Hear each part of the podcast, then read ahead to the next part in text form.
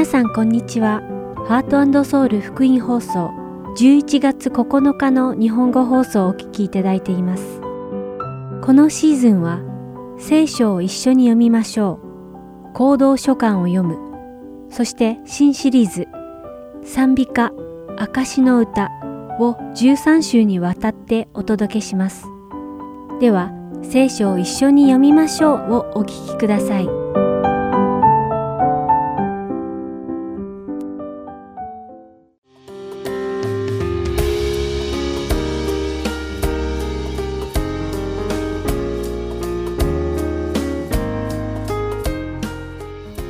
皆さんこんにちは。聖書を一緒に読みましょうのお時間です。お相手はダイヤモンド優子です。皆さんは何か自分が取り掛かったことで良い成果を上げて人に褒められた時、どんな気持ちになるでしょうかおそらくとても気分がいいと思います。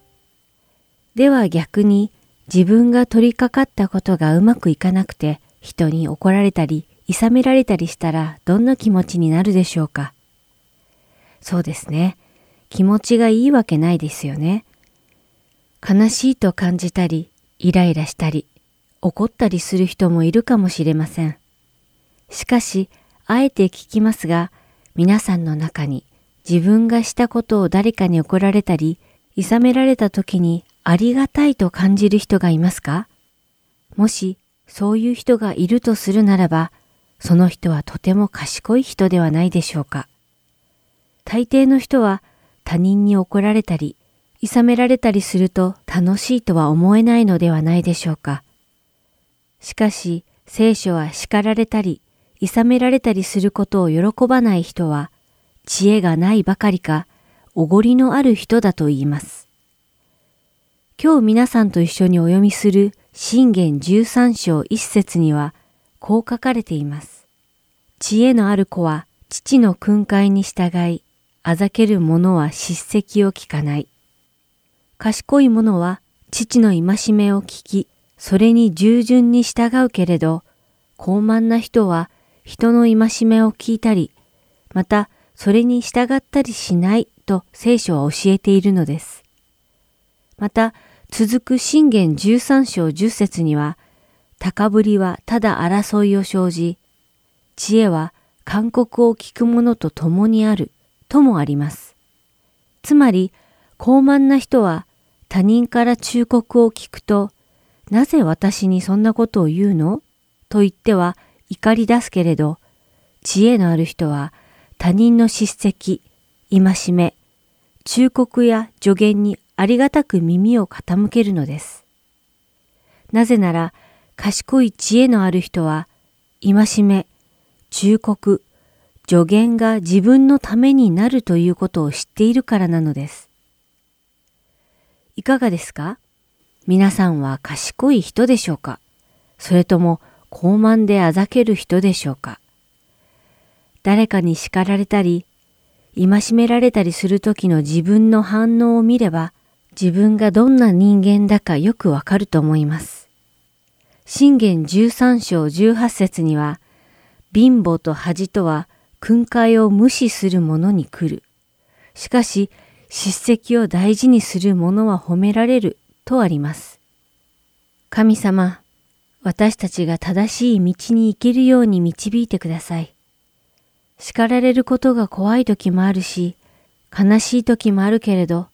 私たちがより成長して、イエス様に似た子になれますように、また人からの愛の叱責や戒めを心よく受け入れ、神様の御言葉を実践できる人になれますように、イエス様の名によってお祈りいたします。アーメン。では、今日の聖書を一緒に読みましょうは、信玄13章をお読みしながら終わりたいと思います。知恵のある子は父の訓戒に従い、あざける者は叱責を聞かない。人はその口の身によって良いものを食べ、裏切り者は暴虐を食べる。自分の口を見張る者は自分の命を守り、唇を大きく開く者には滅びが来る。怠け者は欲を起こしても心に何もない。しかし、勤勉な者の心は満たされる。正しい者は偽りの言葉を憎む。悪者は悪臭を放ちながら恥ずべき振る舞いをする。正義は潔白な生き方を保ち、悪は罪人を滅ぼす。富んでいるように見せかけ、何も持たない者がいる。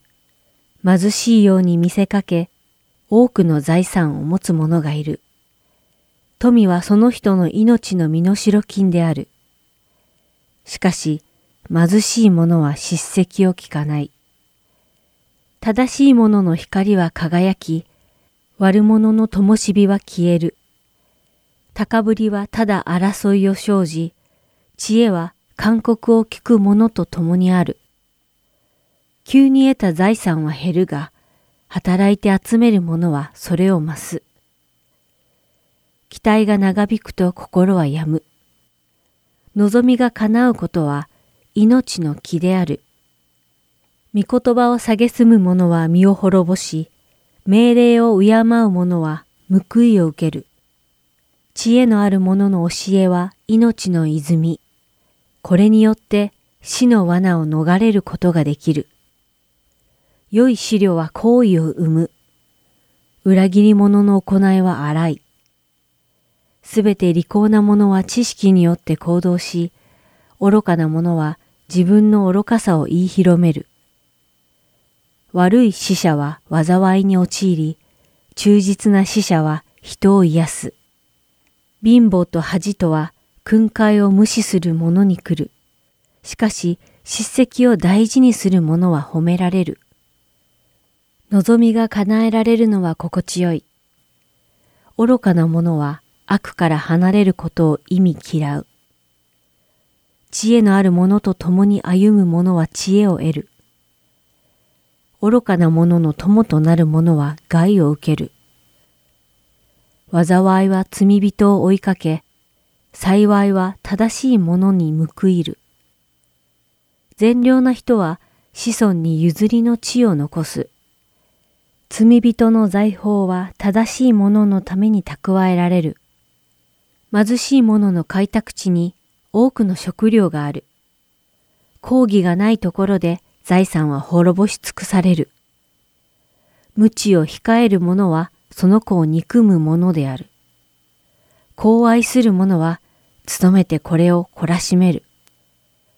正しい者は食べてその食欲を満たし、悪者は腹を空かせる。今週もお付き合いいただきありがとうございました。お相手はダイヤモンド優子でした。さようなら。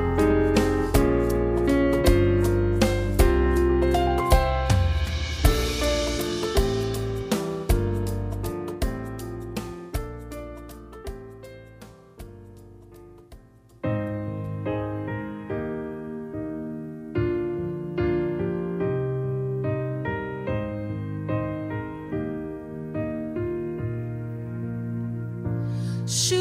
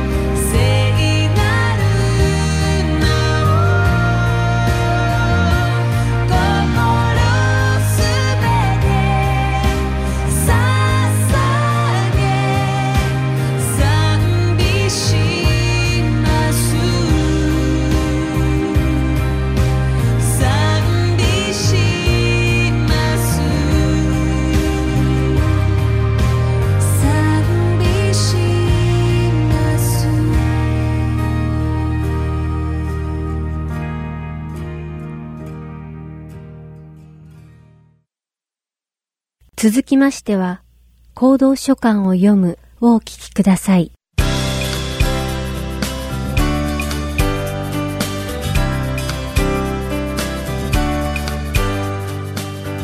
皆さんこんにちは。行動書簡を読むの時間です。お相手は横山まさるです。今日も行動書簡についての理解を深めていきましょう。さて、先週まで2回にわたってペテルの手紙第一を見てきました。そして今回は続けてペテロの手紙第2について学んでいきましょう。ほとんどの聖書学者がこのペテロの手紙第2が書かれたのは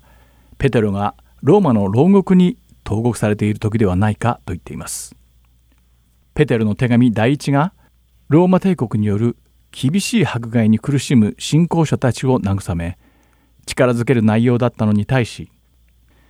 ペテルの手紙第2が書かれたのはイエス様のご再臨が遅れていると信じているクリスチャンたちに対する心配と教会に救う偽の教師たちの嘘の教えに対する警告が目的でした。ペテロは小アジアの教会における偽の教師たちと不死だらな暮らしぶりに心を痛めていました。こういった理由からペテロの手紙第2は信仰者たちに残す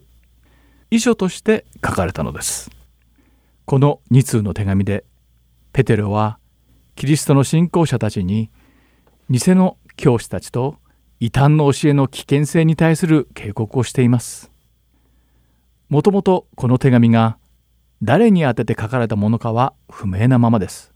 しかしその内容からおおよその察しはつきます。ペテロの手紙第2の第1章の一節にはイエス・キリストのしもべであり使徒であるシモン・ペテロから私たちの神であり救い主であるイエス・キリストの義によって私たちと同じ尊い信仰を受けた方々へとありまた第3章の一節では愛する人たち今私がこの第二の手紙をあなた方に書き送るのはこれらの手紙により記憶を呼び覚めさせてあなた方の純真な心を奮い立たせるためなのです。と、これが2通目の手紙であることを明示しています。ペテロの手紙第1は、ポント、ガラテヤ、カパドキアなどアジア全般にいたユダヤ人と違法人の信仰者たちに向けて書かれたものでした。もし受取人が同じであるなら、ペテロはひどい迫害によって各地に散り逃れていた信仰者たちということになります。そしてまた聖書学者たちはこのペテロの手紙第2はペテロが西暦66年から67年の間に殉教を遂げる直前に書かれたという一致した見解を持っています。当時キリスト教の教会は内部と外部の両方から攻撃を受けていました。外部的にはローマ帝国から厳しい弾圧と迫害を受け内部からは偽教師たちが異端の教えを広めその存続を危うくしていたのです。またその当時はグノーシス主義が台頭し幅を利かせていました。このグノーシスとは東洋の宗教や哲学天文学エジプトの哲学とキリスト教をごっちゃ混ぜにしたような主義でした。このグノーシス主義の信奉者たちが教会に入ってきてイエス・キリストの受肉と神聖と道徳的な暮らしを否定しクリスチャンたちの信仰を揺るがせていたのです。第2章でペテロはこのような偽預言者たちや偽の教師たちについて言及しています。ペテロはこのような偽の教師たちは異端の教えを教会に持ち込んだばかりでなくその尊い血によって私たちを救ってくださったイエス・キリストを否定していると述べています。彼らは肉体の情欲と不動毒さに身を委ねるように教えそのように生きることは何の問題もないと言っているのです。これが分かっているペテロは偽の預言者や偽の教師たちに対する警告を促しどのように彼らの偽の教えから自分たちを守ればいいのかを教えました。ペテロはまたこのような偽教師たちを待っているのは神様の厳しい裁きだけであるとも述べています。第3章ではイエス様のご再臨が多くの人が思っているほど早く来ていないことについて説明しています。イエス様のご再臨がまだ来ていないのはご再臨が嘘であるからではなく全ての人を救いたいと願う神様の愛のためであると言っています。そしてご再臨の時は突然何の前触れもなくやってくるのでいつも目を覚まして準備していなさいと教えています。ではここでペテルの手紙第2の第3章の8節から13節。を読んでみましょう。しかし愛する人たちあなた方はこの一時を見落としてはいけません。すなわち主の見前では一日は千年のようであり千年は一日のようです。主は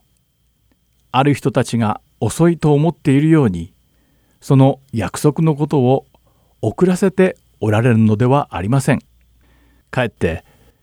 あなた方に対して忍耐深くあられるのであって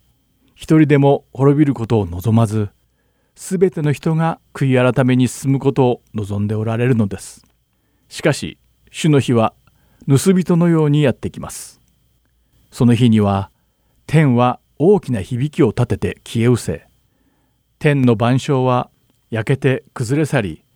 地と地のいろいろな技は焼き尽くされます。このように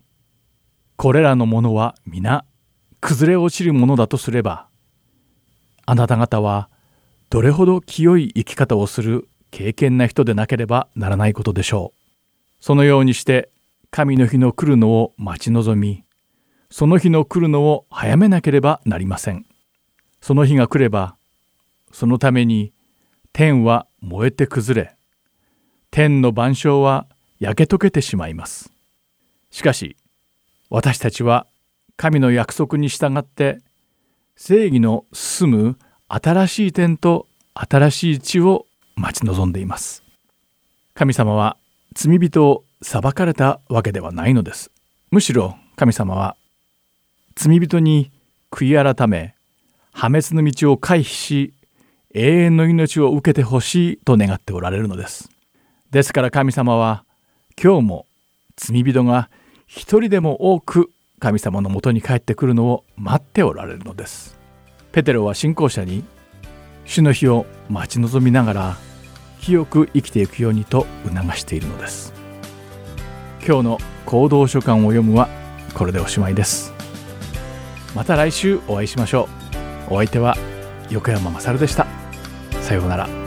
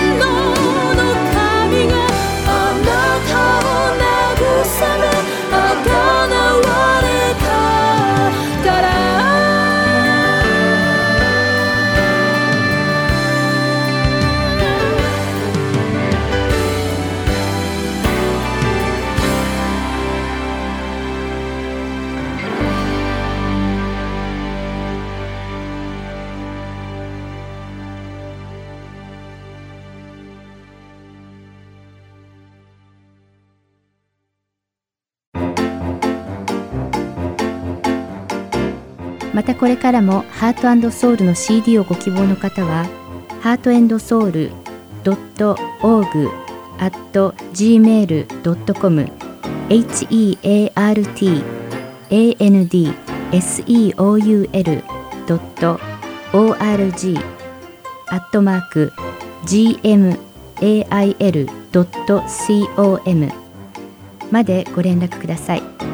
ご連絡いただき次第送料無料にて送らせていただきます。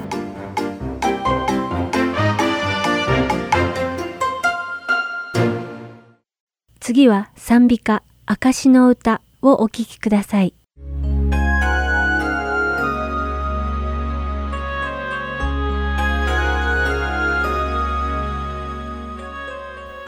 皆さんこんにちは賛美歌証の歌のお時間ですお相手は関恵子がお送りします。皆さんはいかに恐るべきという賛美歌を聞いたことがありますか？この賛美歌はウォルター・スティルマン・マーティン牧師とその妻のシビラ・ダーフィー・マーフィンの共同作品なのです。妻のシビラが詩を書き夫のウォルターが作曲を手掛けました。ウォルター・マーティンは1862年にマサチューセッツ州のローリーで生まれ、名門ハーバード大学を卒業後にバプテスト派の牧師となりました。一方、妻のシビラは1868年にカナダのノバスコシアで生まれ、大学の教育学部を卒業した後は教師として働いていました。実はこの二人は飛び抜けた音楽の賜物に恵まれていました。そこでシビラは教師として働くと同時に音楽も学んでいました。そして彼女は後に多くの賛美歌詞を含んだ詩集を出版します。一方、ウォルター牧師は妻シビラの書いた多くの賛美歌詞に曲をつけ賛美歌として発表しました。二人は多くの賛美歌を共同制作しましたが、今回はその中でも賛美歌、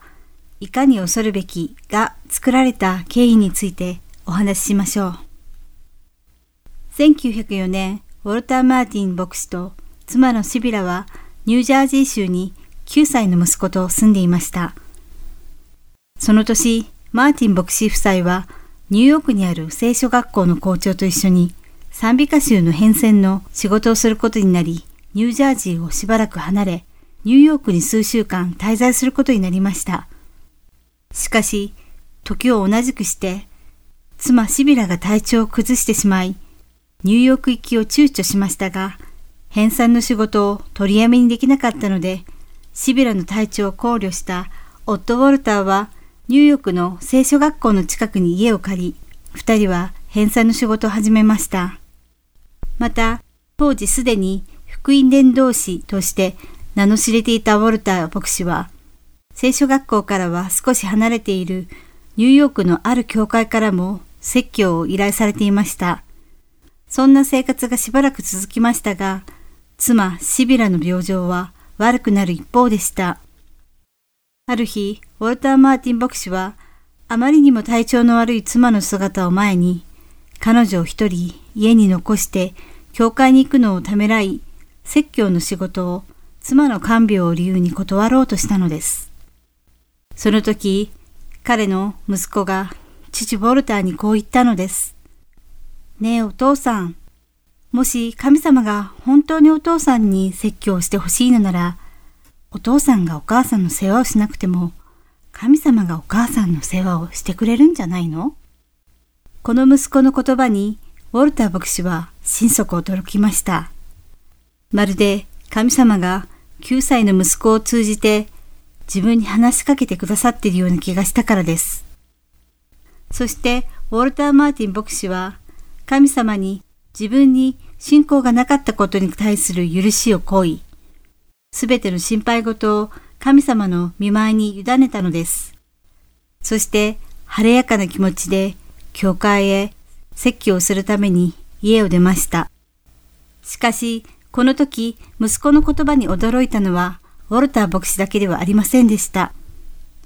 病状に伏していた妻、シビラ自身も自分の痛みや苦しみを神様にすべて委ねることをせずに心配で心がいっぱいだったことに気づいたのです。そこで彼女は、はい、神様、あなたは今まで私の世話をしてくださいました。でも、病気になってしまったために信仰を忘れてしまっていました。あなたは私といつも一緒にいてくださるのに、私はあなたに頼ることをせずに心を心配事でいっぱいにしていました。息子を使って私の信仰を深めてくださって本当にありがとうございました。と神様に祈ったのです。病の床に伏せながらシビラは自分が生きようが死のうが死のために生きることがクリスチャンとしての真の喜びであると気づいたのです。そして彼女は今までもそしてこれからもずっと自分の世話をしてくださる神様を称える賛美歌を感謝を込めて書いたのです。シビラがその賛美歌の詩を書いているとき、夫のウォルター牧師は教会で説教をしていました。そしてその礼拝を通して多くの人がイエス様の信仰に入ったのです。彼は自分の悩みや心配事をすべて神様に委ね、神様に従ったのです。マーティン・ウォルター牧師の神様に従う姿を通して多くの人々が神様に立ち返りました。そしてウォルター牧師は喜びに満たされて帰宅しました。病の床に伏している妻シビラも主への喜びに満たされ目が輝いていました。そしてウォルターは妻シビラが書いた賛美歌の詩を読むや否やすぐにオルガンに向かい作曲を始めたのです。こうしていかに恐るべきという賛美歌が出来上がったのです。ではその詩をご紹介しましょう。いかに恐るべきことありとも、三翼の影は安らかなり、愛の神はいかなる時にも頼る長み、保護したまわん。私たちは神様の主権を認識していながら、多くの場合、その主権に自分のすべてを委ねることはしないのです。すべてを主に委ねたとき、神様が必ず私たちを導いてくださることを私たちは知っているのに、ともすると自分の心配事や悩みに関しては、つい自分の力で何とかしようとしてしまうのです。ウォルター・マーティン牧師と妻のシビラも同じでした。神様はマーティン牧師夫妻の息子さんを通して神様にすべてを委ねることを気づかせてくださいましたが、彼らが自分たちの困難を神様にすべて委ねるのには時間を要しました。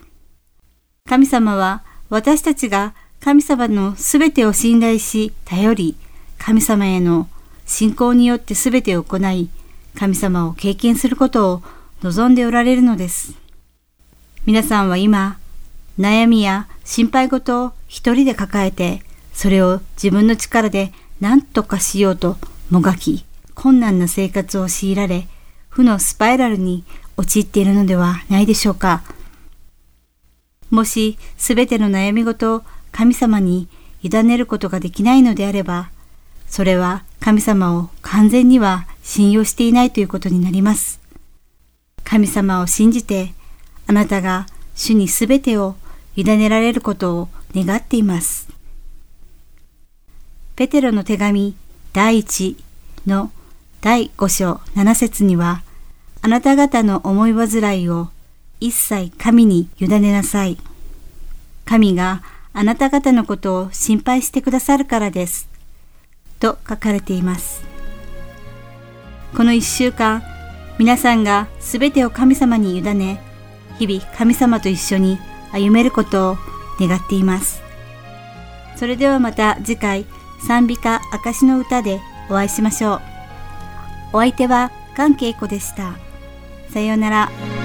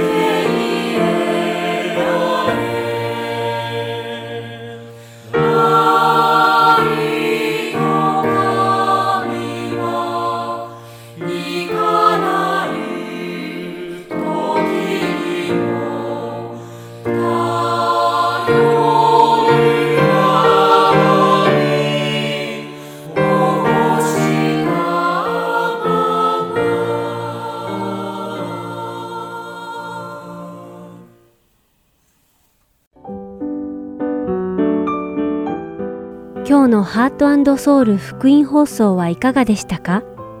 最後までお付き合いくださりありがとうございました。また来週お会いしましょう。